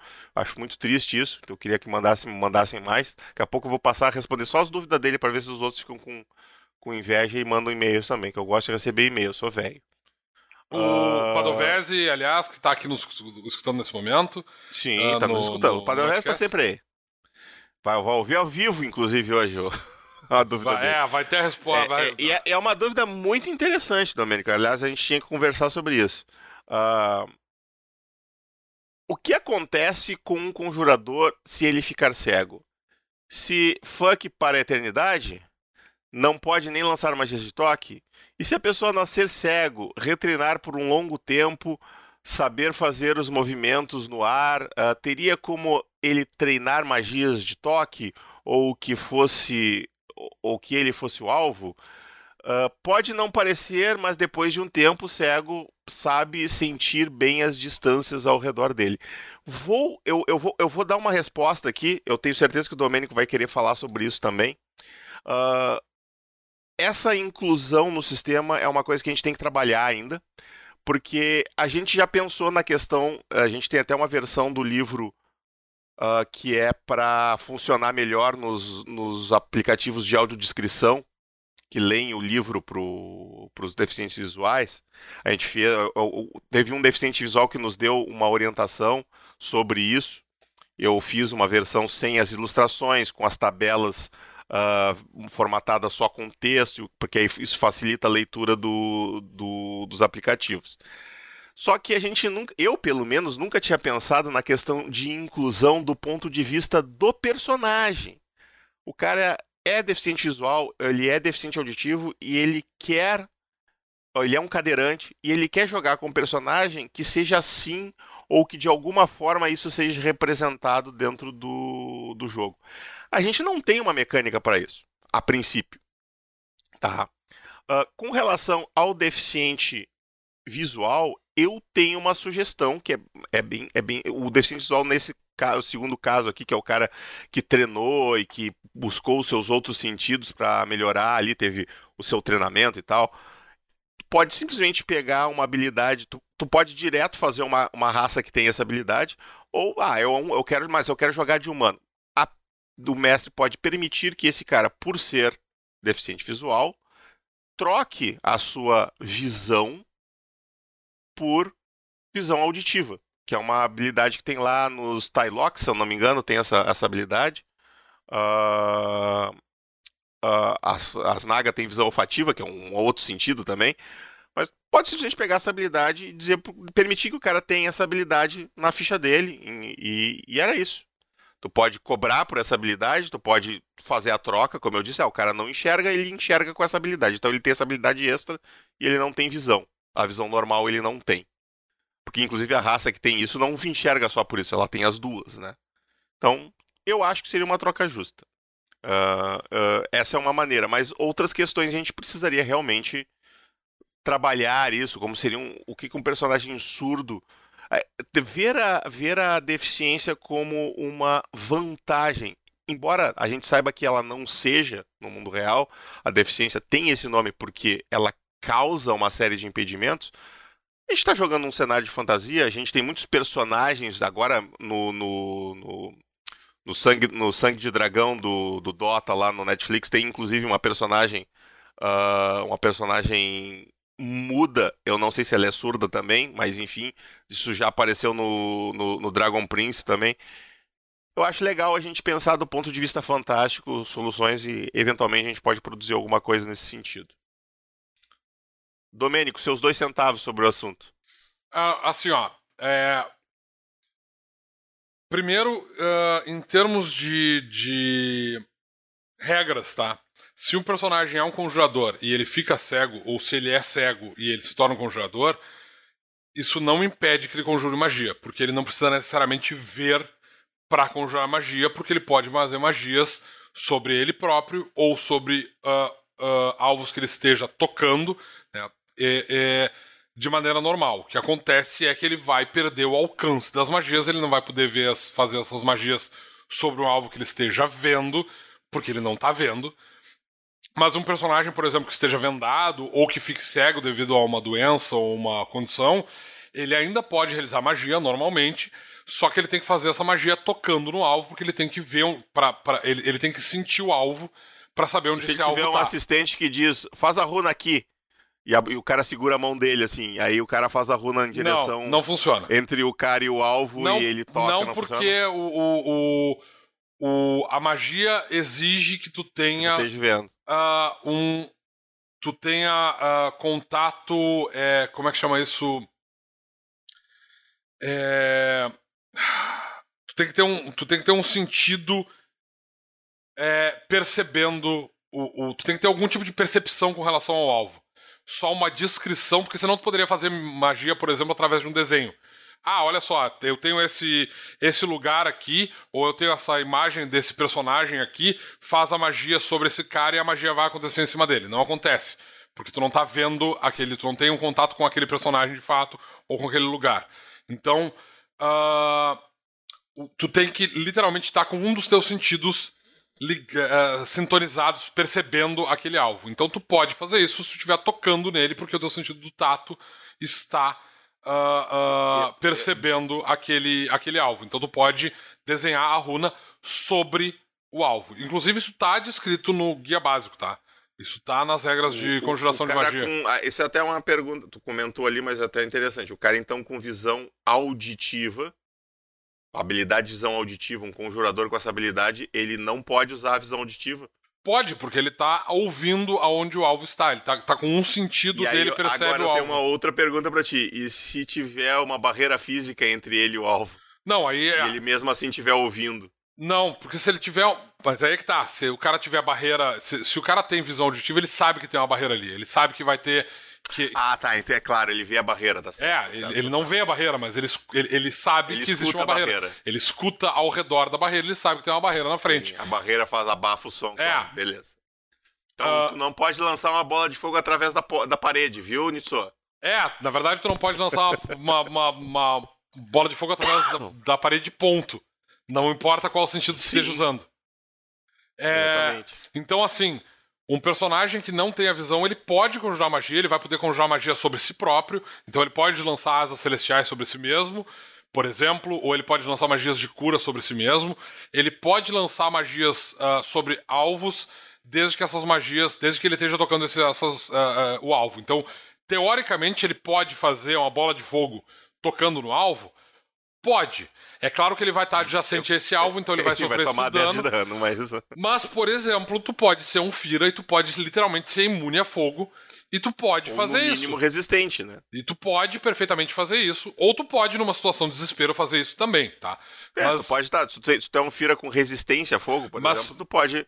Tu pode. Ah, eu vou tomar esse 5 de dano pra fazer 20 no cara. É, não, e, e tem outras opções, porque tu tem, por exemplo, rajada elemental é uma magia que causa dano em um único alvo. Então, se tu estiver tocando num cara, Sim. tu pode fazer rajada elemental sobre ele e ele vai sofrer esse dano. ah, como se tu estivesse vendo. Ele não tá. É, é, como eu disse, a magia ele, ela vai ter um alcance muito mais curto, porque tu tem que estar tá literalmente tocando nesse alvo. Mas é possível, é perfeitamente possível. Tipo assim, tu não vai poder fazer magias à distância, porque tu não tá vendo o alvo, porque tu não tem visão.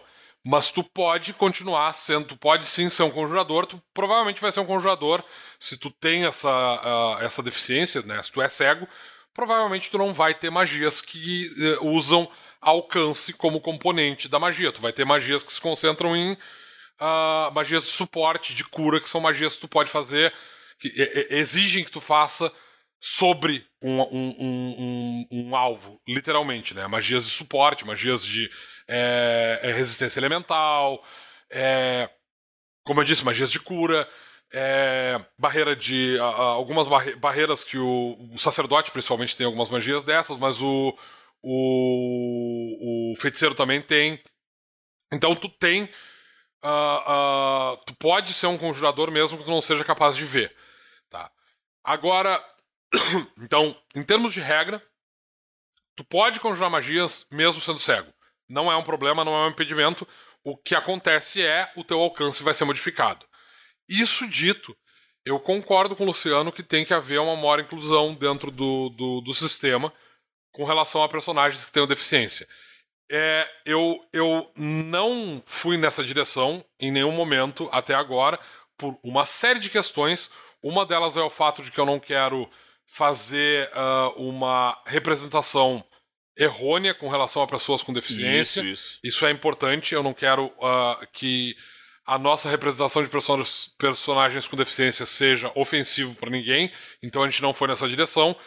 E por outro lado, a gente tem, em geral, uh, e de novo, eu espero que isso não seja mal interpretado, que eu vou dizer aqui agora, mas em geral, quando está falando sobre um personagem que vai se aventurar, esse personagem ele tem que enfrentar uma série de perigos e, via de regra, se ele tiver algum tipo de deficiência, ele não vai ser um aventureiro.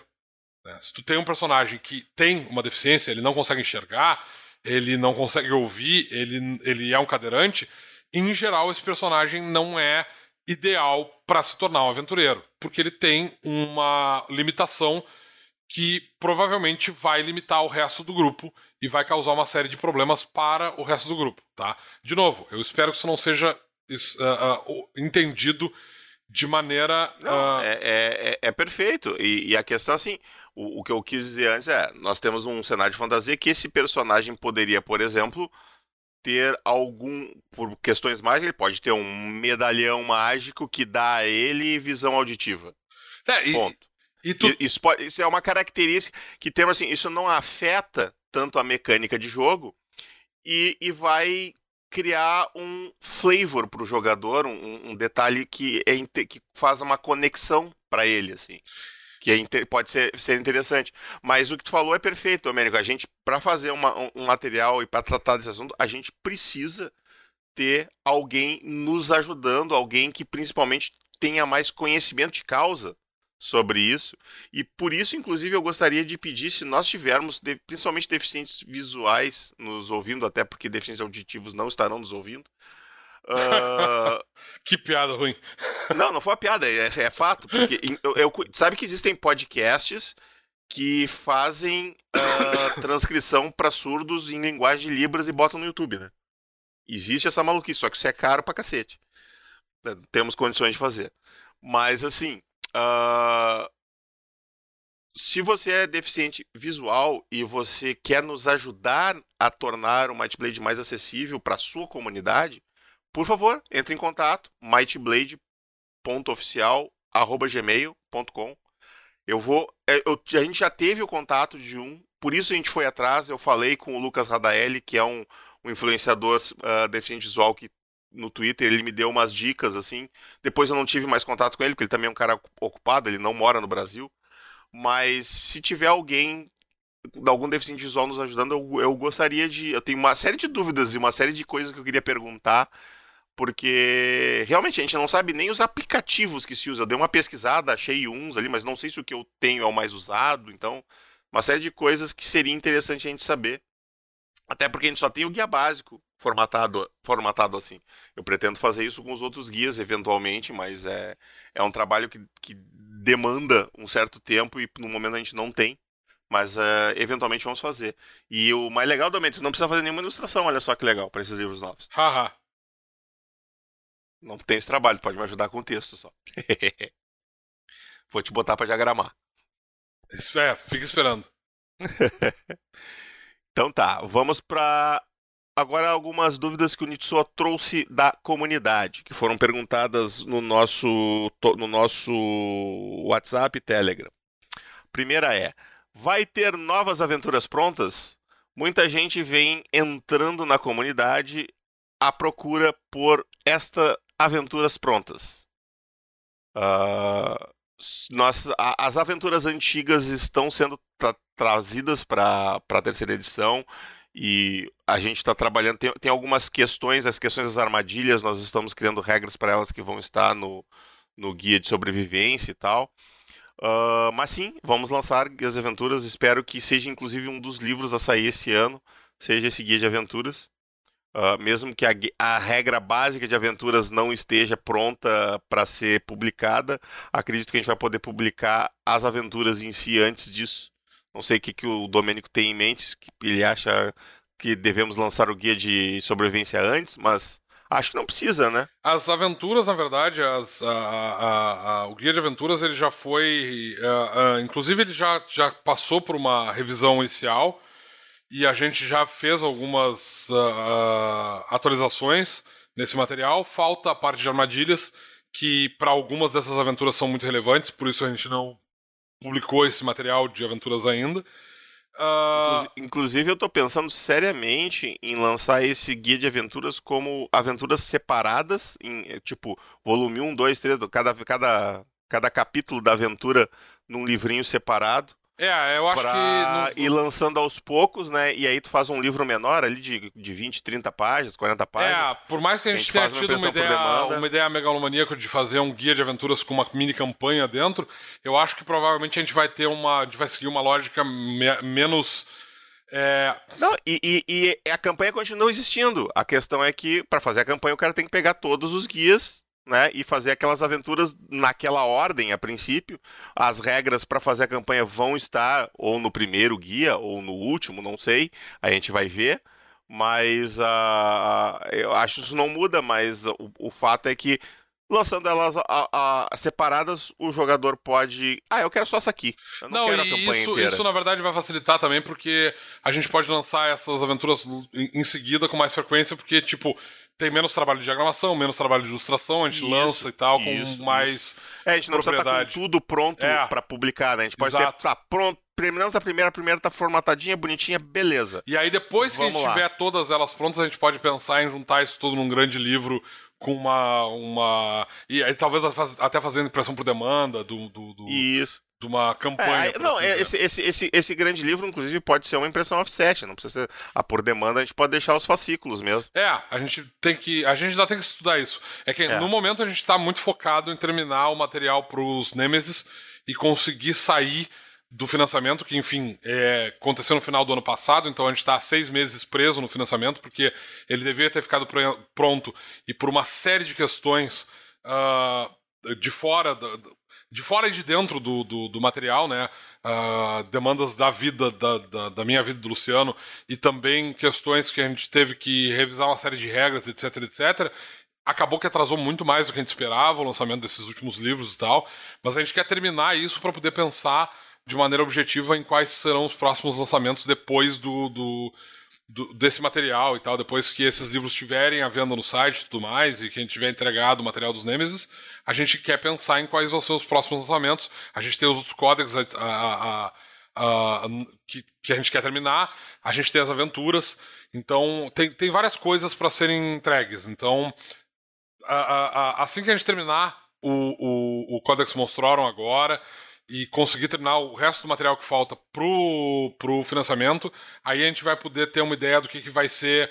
A gente literalmente vai se reunir, eu e o Luciano, a gente vai sentar, passar um fim de semana conversando sobre o assunto e decidindo quais vão ser os nossos. Nós temos que passar uns dois meses conversando. Os nossos cronogramas de, de, de uh, lançamentos futuros.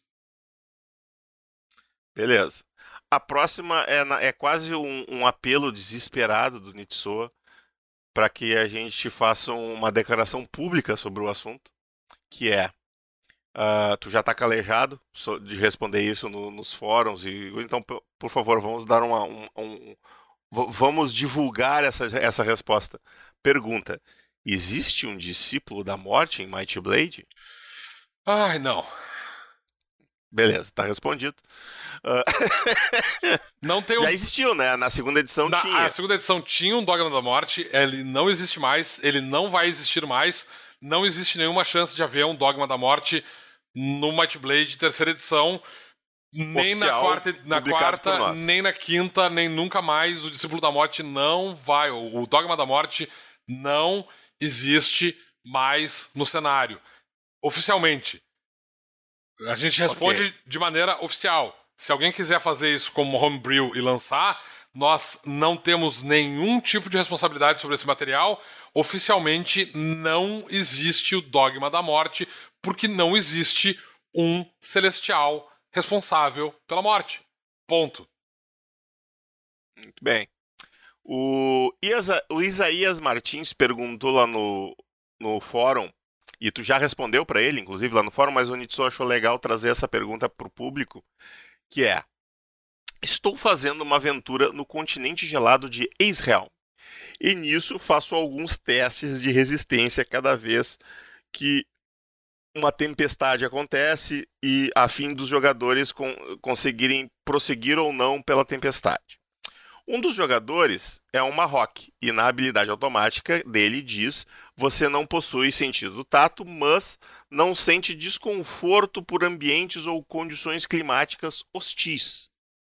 Isso se caracteriza como uma resistência a frio ou imunidade?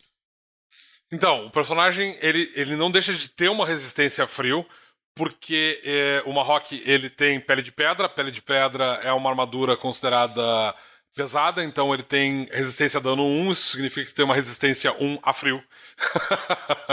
Exato. Uh, e isso significa que quando a gente tiver. Uh... Na verdade, ele tem uma redução de dano 1 a frio. É, é uma resistência a frio. Não, é que resistência a frio significa tomar metade do dano por frio. Sim. No, em termos de jogo, essa, essa, esse termo é, é, é, é, isso que ele significa. Então, nesse sentido, não, ele não tem uma resistência a frio. É, que... Mas ele não sente frio, uh, ele vai tomar dano por frio. Né? E esse dano vai ser reduzido em 1 por causa da armadura dele. Uh, mas fora isso, não. É, assim, quando a gente for fazer uh, os, uh, os materiais com relação a perigos climáticos, né? Quando o personagem. Que é o guia de sobrevivências? Que é o guia de sobrevivência, que vai falar sobre o que acontece se tu estiver numa região ártica, se tu estiver desprotegido contra o frio, se tu estiver numa região desértica, desértica. e não estiver protegido contra o calor. Qual, contra o frio também. O que acontece com relação ao personagem nessas situações. Quando a gente fizer isso, a gente vai falar sobre algumas uh, uh, modificações com relação a essas questões, tá? E aí o que acontece é, o Marrock ele vai ter, sim, uma certa resistência com relação a esses efeitos. Porque, por exemplo, o Marrock ele não sofre hipotermia. Então, é, uh, ele não... Uh, uh, o Marrock ele não tem alguma... ele não passa por alguns efeitos nocivos de climas frios e, fri e climas quentes. Ele vai sofrer outros, mas ele... porque alguns deles literalmente causam dano mas uh, tem alguns efeitos de climas frios, frios, e quentes que o Marrock não vai sofrer por causa da pele de pedra dele. Tá? Quando a gente descrever especificamente sobre quais são esses, esses efeitos de clima, aí a gente vai uh, explicar. Provavelmente vai estar descrito que os Marrocks não sofrem isso, ou a gente vai ter uma caixa lá dizendo: olha, os Marrocks não sofrem esses efeitos aqui e tal. Então, por exemplo, se um clima gelado, o personagem está numa tempestade e o mestre diz: olha, enquanto vocês estão nessa, na, na, dentro dessa tempestade de, de, de, neve, todos os personagens são considerados enregelados. Uh, isso seria uma regra da casa, tá? Só para constar nesse momento.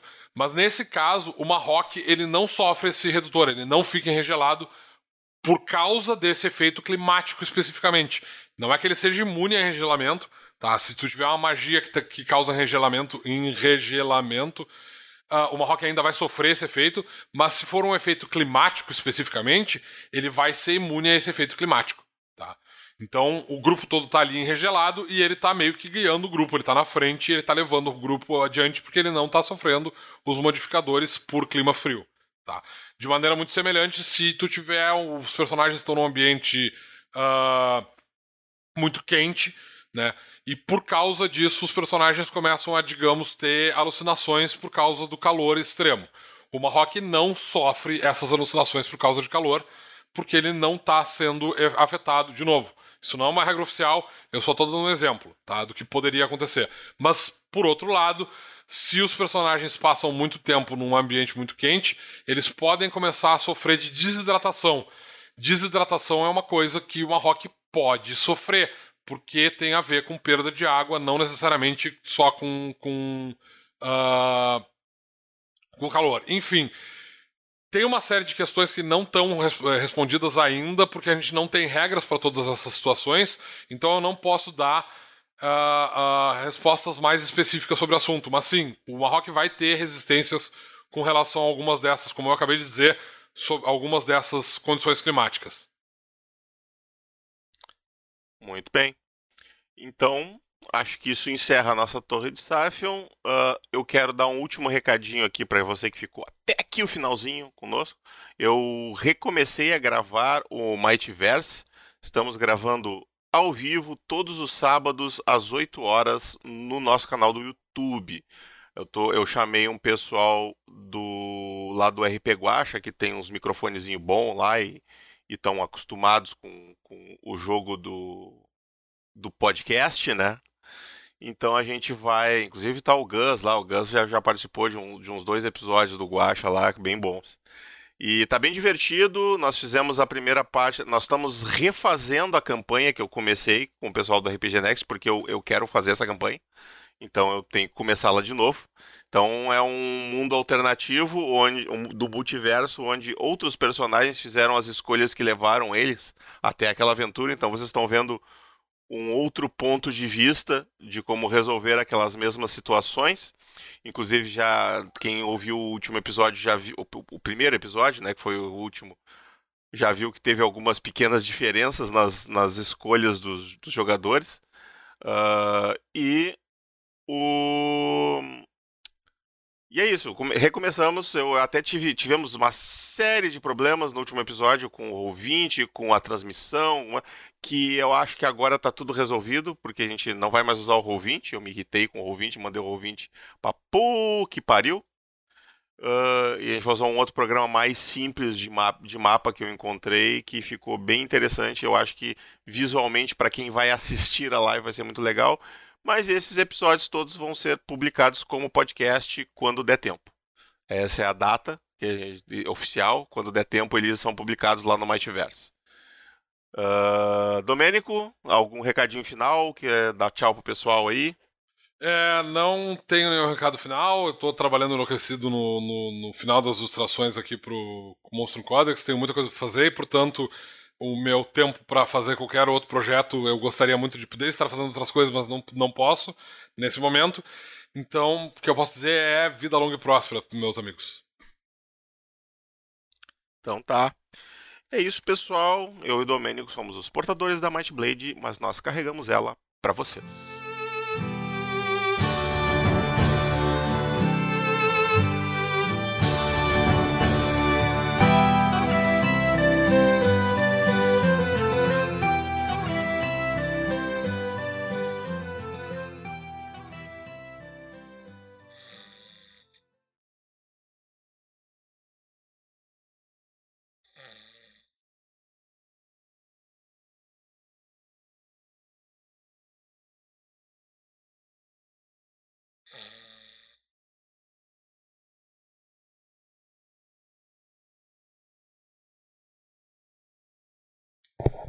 Luciano, eu calculo que o teu Hã? microfone esteja desligado, porque eu não tô ouvindo o que você tá falando.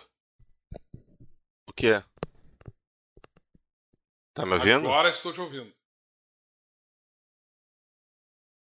que que houve? Como assim o que que houve? Tu me chamou, o que que houve? Eu acho que eu dormi.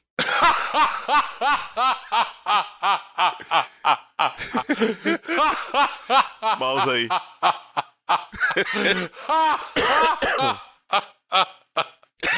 Meu Deus, é o sinal da Não. idade, cara. O cara dormiu na frente do computador gravando. Não, cara, eu tava. Eu tô- acordei muito cedo hoje. Puta que pariu, eu fui dormir muito tarde. Eu acho que eu peguei. Não sei se eu dormi. Tu, tu, tava, tu tava falando. Tu ia começar a falar sobre o Amok. Não, eu já falei sobre o Amok inteiramente, já até acabei de falar sobre o Amok. Meu Deus, eu dormi muito. É, perdesse todo o Amok. Vai ser divertido tu poder organizar essa. Ok.